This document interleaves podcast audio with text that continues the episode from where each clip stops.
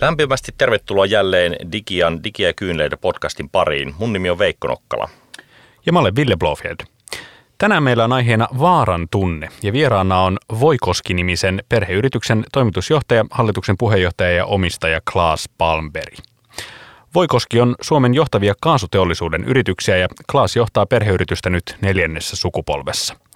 Voikosken tarinaan on heidän omien sanojensa mukaan vahvasti kuulunut menestystarinat, jotka ovat kummunneet vaikeuksista eri vaiheissa.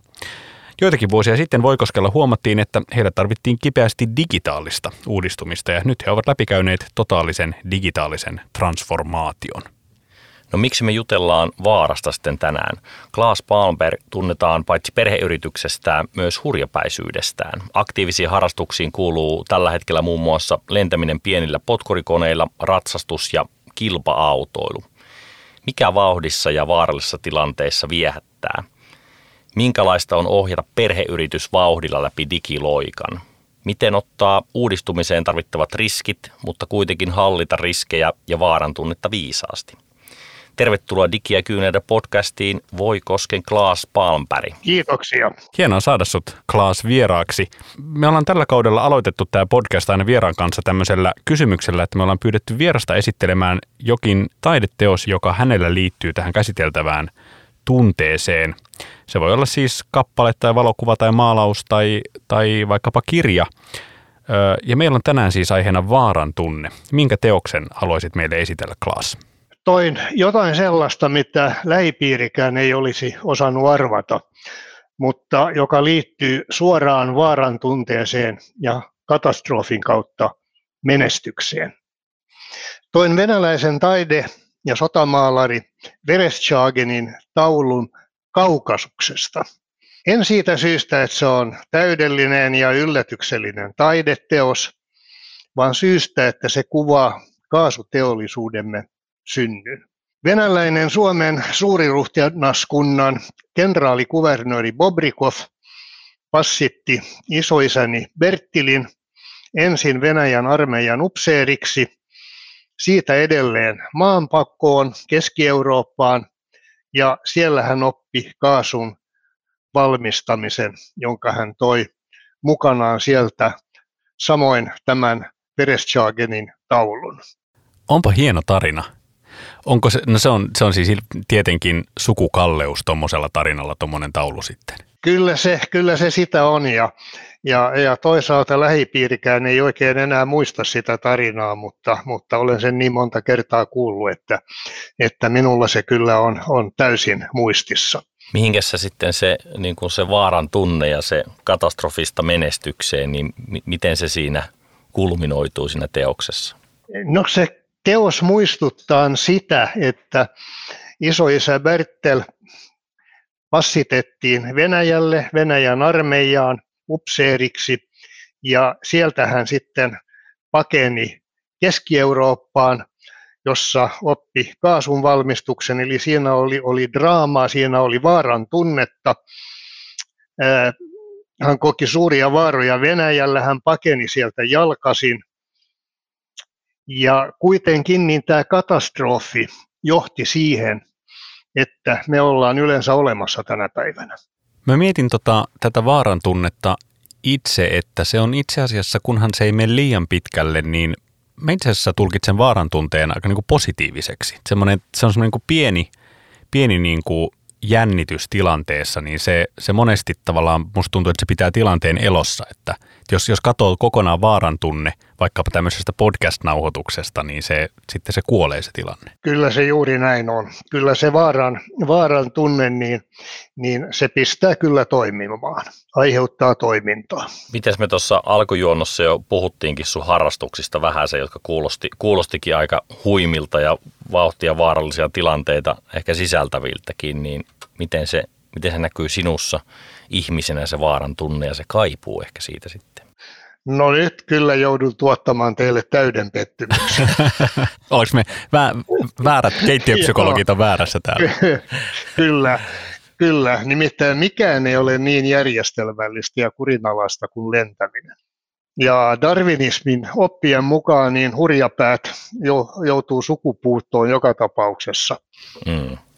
Että sulla siis, sulla tähän harrastukseen ei liity siis tämmöistä viehätystä vaaraan? Ei vaaraa ei saa tuntea siinä, koska se pitää olla täysin kurinalasta ja järjestelmällistä. Pitää, pitää toimia aivan määrätietoisesti ja lentäminen lisäksi opettaa aina ajattelemaan eteenpäin, mitä teen seuraavaksi. Se, mikä jäi taakse, se meni jo, ei tarvi enää miettiä sitä. Think ahead. Kyllä tuossa niin tuo to, to autourheilu sulla oli vahvana, että se oli se autojahan sulla on iso pino siinä. Ja mä muistan jonkun tämmöisen vanha formulakuskin sano, sanoneen näin, että jos sus tuntuu, että kaikki on kontrollissa, niin se meet liian hiljaa. Mutta onko siinä, no niin. niin kuin, onko siinä jotain jujua? No kyllä siinä määrätyllä tavalla on, mutta kyllä se vähän samalla tavalla kuin lentäminen – lentäminen on, eli, eli se pitää olla erittäin määrätietoista ja erittäin kurinalasta, eli semmoisia extempore-juttuja, niin niitä pitää välttää viimeiseen saakka. No sulla on pitkä historia Voikosken toimitusjohtajana. Vuonna 2012 jättäydyt toimarin paikalta pois ja palasit sitten takaisin 2016.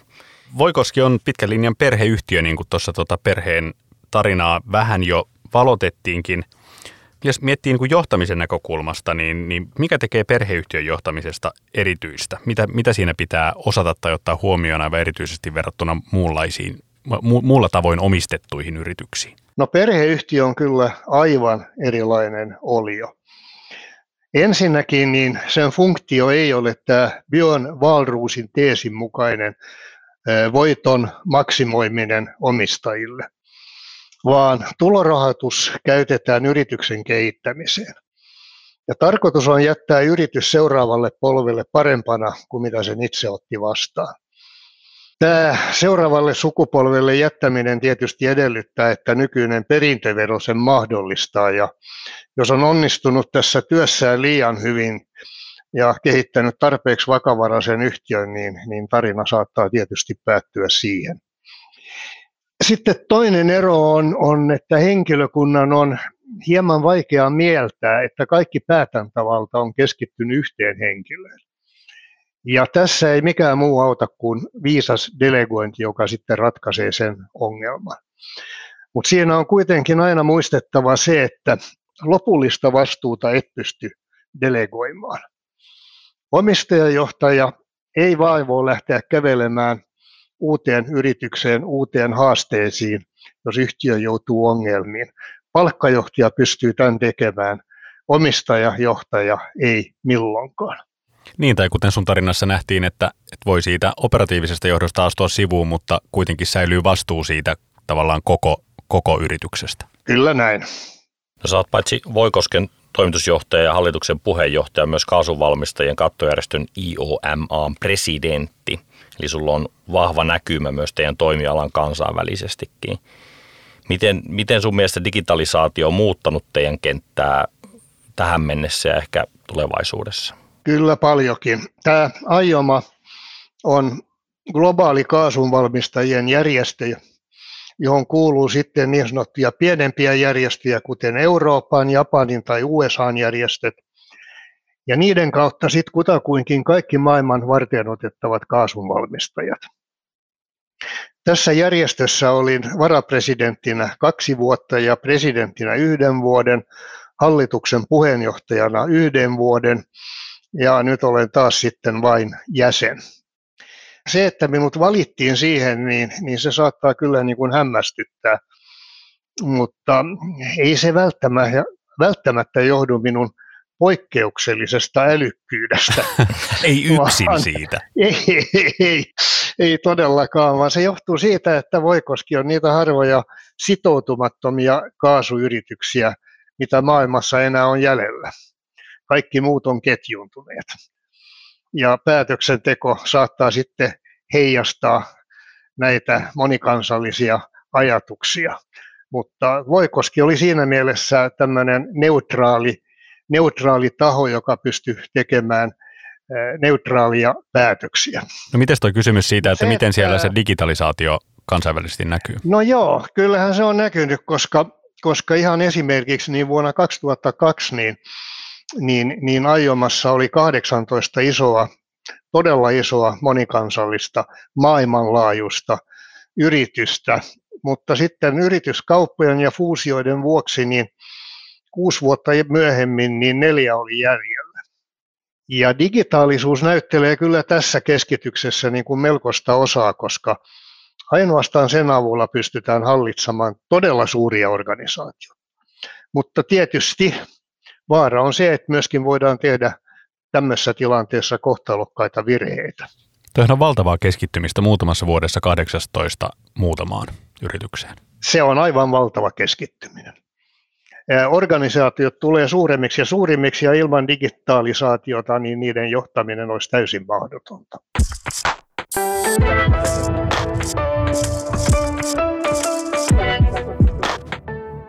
Meidän käyttäjän kysymys tulee tänään 25-vuotiaalta Sallalta, joka kysyy näin. Verrattuna esimerkiksi pörssiyhtiöihin, onko perheyrityksissä mahdollisuus tehdä nopeampia ja notkeampia liikkeitä liiketoiminnan näkökulmasta? Kyllä Salla, oot aivan oikeassa. Etenkin perheyhtiössä niin päätökset voidaan tehdä ihan heti, ihan välittömästi. Ja se on aivan erilaista päätöksentekoa kuin pörssiyhtiössä. Mutta eikö kääntöpuoli toisaalta sitten ole se, että perheyrityksessä täytyy vakuuttaa se perhe niistä, niistä tuota päätösten fiksuudesta, että tavallaan sitten silloin kasvot sillä vallalla, joka, joka täytyy saada sun puolelle.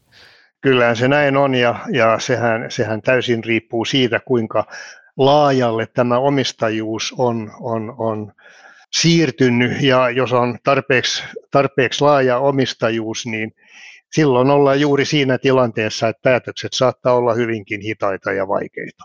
Meidän tapauksessa tämä, tämä ei toteudu, koska, koska löytyy pelkästään yksi omistaja. Kuuntelet Digian Digiä ja kyyneleitä podcastia. Tänään meillä on vieraana Voikosken toimitusjohtaja ja hallituksen puheenjohtaja Klaas Palmberg. Ja puhumme vaaran tunteesta, vauhdista ja johtamisesta yritysten suurista muutoksista. Klaassa on julkisuudessa puhunut Voikoske historiasta siitä, että teillä on ollut isoja kriisejä, jotka ovat kuitenkin onnistuneesti kääntämään voitoksi. Ja tuossa alussakin puhuit siitä, että kun palasit, niin tulit sieltä katastrofin partaalta pelastamaan yrityksen. Niin voitko kertoa vähän tarkemmin, että mitä sä konkreettisesti noilla erilaisilla tilanteilla tarkoitat ja mikä on muuttunut ehkä? Mikä oli pielessä ja mikä muuttui? Kyllä vaan. Ja useinhan minulla on sanottu se, että helppohan sinun on olla, kun sinulla on menestyksekäs yritys, mutta todellisuus on sitten ihan erilainen. Me ollaan lähinnä kuljettu katastrofista katastrofiin, mutta aina onnistuttu kääntämään tämä katastrofi menestykseksi. Ja mikäli tämä yritys ei olisi ollut omistajan johtama, niin jokaisen neljän sukupolven aikana yritys olisi aivan varmasti päättynyt. Isoisäni August, isoisäni isä August, eli, eli neljäs polvi, hänen johtamansa ruutitehdas räjähti, onneksi ilman henkilövahinkoja. Mutta sitä ei koskaan rakennettu uudelleen, jolloin August ryhtyi valmistamaan omassa yrityksessä Kimreekiä, joka on eräs mustan ruudin ainesosista. Ja hänen yrityksestä Tirvan tehtaat tuli myöhemmin Voikoski. Isoisä Bertil, hänen katastrofi oli se, että Suomen venäläinen kenraalikuvernööri Bobrikov passitti Venäjän, Bertilin Venäjälle Venäjän armeijan upseeriksi. Sieltä sitten Bertil pakeni jalan maanpakoon Keski-Eurooppaan ja siellä hän oppi kaasun valmistuksen. No sitten taas isäni Sven, niin Sven vältti täpärästi Siperian reissun. Sodan jälkeen valvontakomissio syytti häntä Neuvostoliiton omaisuuden varastamisesta. Hän oli evakuoinut oman kaasutehtaansa Viipurista sodan viimeisinä päivinä siitäkin sitten selvittiin. Sitten Klaas, eli minä itse, minä vastaanotin yrityksen, joka oli menettänyt täysin hyödyllisyytensä ja omavaraisuutensa. Ja kun sitten yritin sitä korjata, niin ajauduimme niin sanottuun kaasusotaan. Ja ilman tätä kaasusotaa niin meitä ei enää, enää missään tapauksessa olisi, vaan se aiheutti sitten ihan uuden, uuden suunnan, uuden Voikosken rakentamisen. No uudesta suunnasta tai uusista suunnista puheen ollen, niin, niin jos, jos mietitään tämän hetken Voikoskea, te kerroitte kesäkuussa kauppalehdessä, että huomasitte muutama vuosi sitten, että teidän täytyy tehdä isoja uudistuksia nyt toimintanne digitalisoimiseksi. Minkälainen tästä teidän digiloikasta tuli? Millaisia vaatimuksia se asetti vaikka johtamisen näkökulmasta? Joo, mehän oltiin vuonna 16 ajauduttu melkoisiin ongelmiin ja, ja silloin oli taas tarkoitus aloittaa täydellinen uudistaminen ja sehän jatkuu edelleen. Ja tämmöistä isoa muutosta niin ei missään tapauksessa pystyisi tekemään ilman digitalisaatiota. Samoin niin, niin ilman luotettavaa ja sitoutunutta kumppania tässä digitalisaatiossa, niin kuin digia, niin se olisi aivan mahdotonta. Ja tämän takia niin, niin johtaminen muuttui yrityksessä ihan täysin. Organisaatio rakennettiin uudelleen. Meidän täytyy saada uusi kulttuuri ja toimitaan aivan eri tavalla kuin aikaisemmin ja tämä, tämä työ nyt sitten jatkuu edelleen. Mites, niin kuinka vankka ymmärrys sulla täytyy ihan niin kuin toimitusjohtajana itsellä olla, olla siitä niin kuin digiloikasta ja ihan siitä niin kuin vaikka teknisestikin kaiken siitä digitalisaation tarpeista ja mahdollisuuksista, kun, kun tuommoista muutosta lähdetään tekemään. Pitääkö sun itse ymmärtää, mistä siinä on kyse? Kyllä täytyy. Toimitusjohtajalla on valtava merkitys tässä digitalisoinnissa. Ensin täytyy henkilökunnan kanssa käydä, käydä läpi, mitä oikeastaan ollaan tekemässä, koska eihän tämä digitaalisuus ole mikään selittämätön voima, joka, joka tekee, tekee jotain semmoista, mitä ei voisi tehdä kynällä ja paperilla, jos ei sitten tekijöitä, aikaa ja tarvittava työvoima olisi olemassa. Eli, eli sehän on hyvin, hyvin loogista, mitä digitalisoinnissa tapahtuu. Toisaalta sitten toimitusjohtajalla on, on paras yleisnäkemys yrityksestä, joka on aivan välttämätöntä silloin, kun mennään tällaiseen laajaan toiminnan ohjausjärjestelmään, jossa kaikki yrityksen funktiot integroidaan eli yhdistetään. Ja samoin hänen usko ja luottamus tähän digitalisointiin, niin sehän siirtyy henkilökuntaan.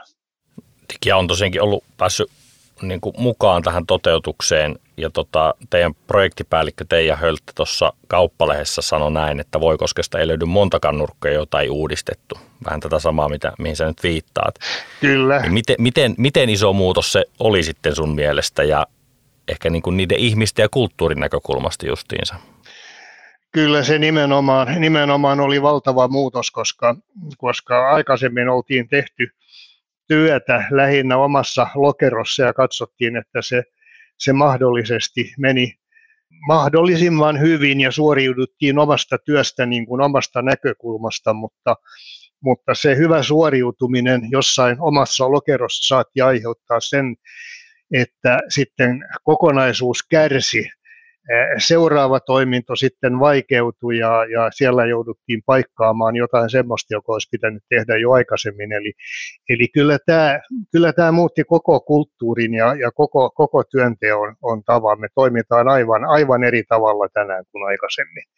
Ja Teija oli kyllä ihan oikeassa, että kyllä me joka, joka nurkka jouduttiin koluamaan ja löydettiin valtavasti semmoisia toimintoja, jotka oli täysin turhia jotka pystyttiin helposti lopettamaan.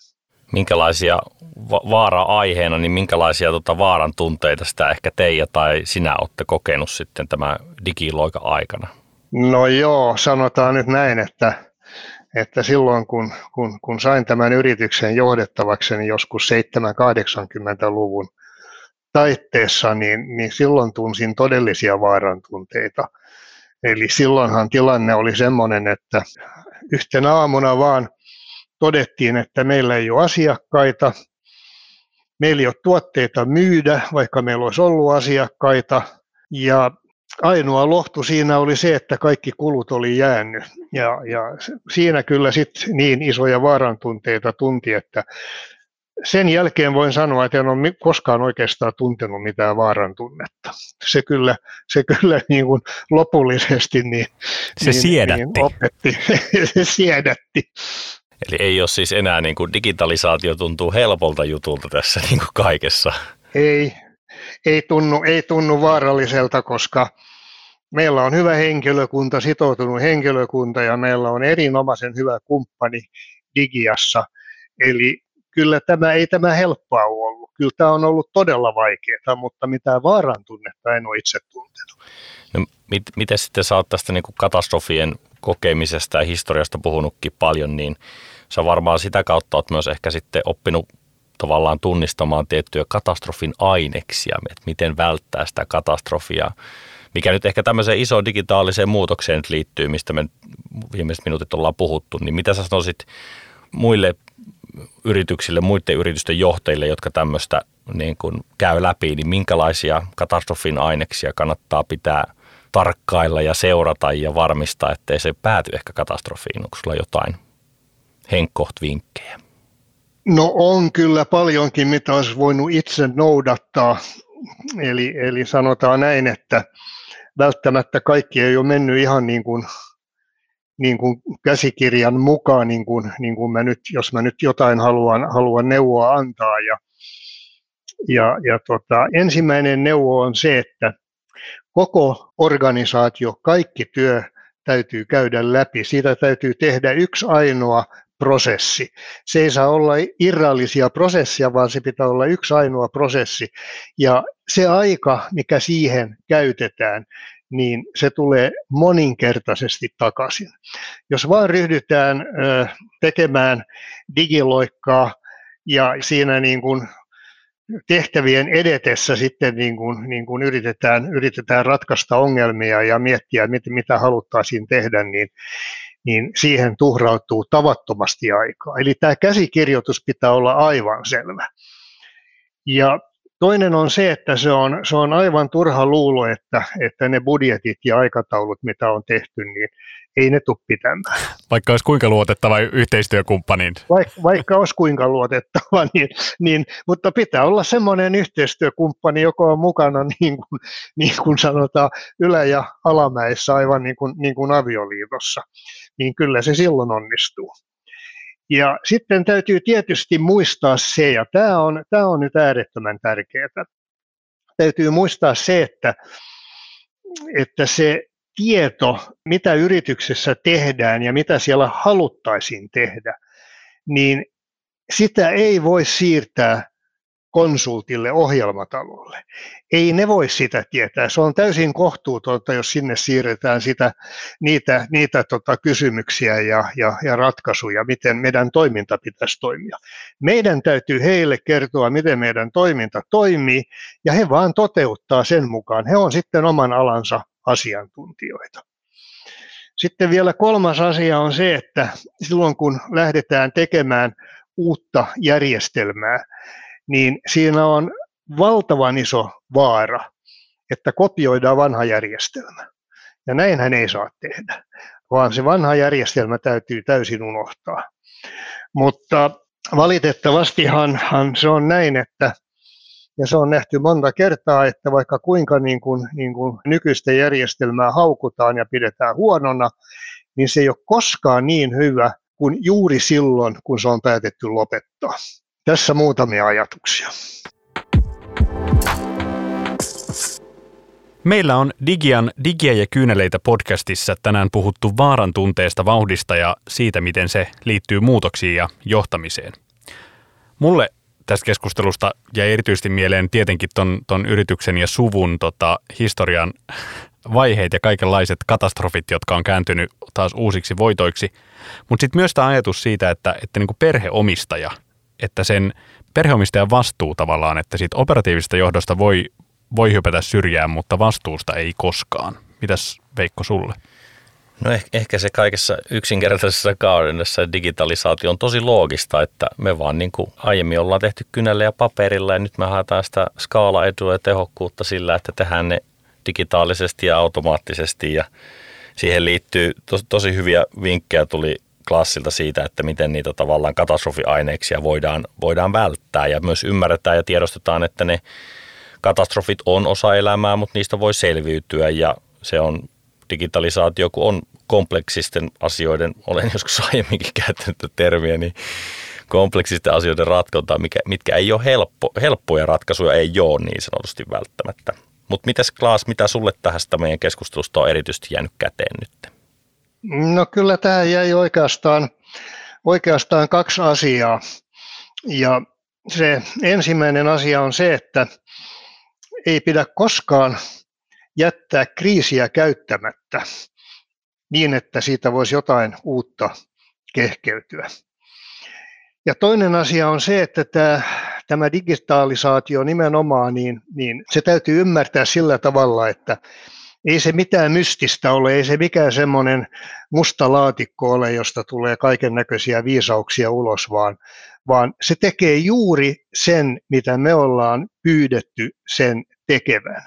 Ja, ja tästä syystä niin, niin täytyy tehdä todella tarkka määrittely prosessi siitä, mitä, mitä yrityksessä tapahtuu. Ei, ei irrallisia prosesseja, vaan tämmöinen kokonaisprosessi yrityksestä. Ja se vaatii aikamoista kokonaisnäkemystä. Se, mikä tässä prosessissa on, on hyvin myönteistä, on se, että henkilökunnalle on tullut aivan uusi näkemys siitä, miten yritys toimii, eli kokonaisnäkemys. Toi on, musta, toi, on, toi on hyvä metafora näistä digitaalisista ratkaisuista ylipäätään, että siellä laatikossa ei asu viisaus, vaan se, ne ratkaisut on vain juuri niin viisaita kuin miten, mitä fiksua me osataan sieltä laatikolta kysyä. Kiitos haastattelusta, Klaas Palmberg. Kiitos. Ja tähän loppuun meillä on totuttuun tapaan Digian toimitusjohtajan Timo Levorannan tarjoilema Timon tunnustus, jossa hän pääsee reflektoimaan jaksossa käytyä keskustelua ja esittelemään oman oivalluksensa siihen liittyen. Ole hyvä Timo. No tässä Voikosken huimassa tarinassa olisi kyllä riittänyt aihetta vaikka pieneen minisarjaan asti. Koko tarina erittäin lähellä sydäntä, kun itselläkin on tämmöinen perheyritystausta vuodelta 1929 autoliiketoiminnasta. Tässä Klassin tarinassa mulle kyllä jäi mieleen tämmöinen määrätietoinen ja ennakoiva ja myös rohkea uudistaminen. Voikoskellakin on ollut omat vaiheensa, että on menty vaikeuksien kautta voittoon, mutta kyllä mun mielestä hienosti esimerkiksi tämä Klassin viimeksi vetämät digitalisaatiohankkeet on todella niin kuin eteenpäin katsovaa liiketoiminnan rakentamista. Ja ehkä tämä on semmoinen asia, mitä meidän jokaisen johdossa pitäisi aina niin kuin muistaa, että, että mietitään eteenpäin ja tehdään asioita mieluummin hyvissä ajoin kuin vasta sitten, kun on kriisi päällä. Eli klassia lainatakseni vielä, kun hän lentämiseen totesi, että se mikä jäi taakse meni jo, ei sitä enää kannata miettiä. Eli lyhyesti think ahead.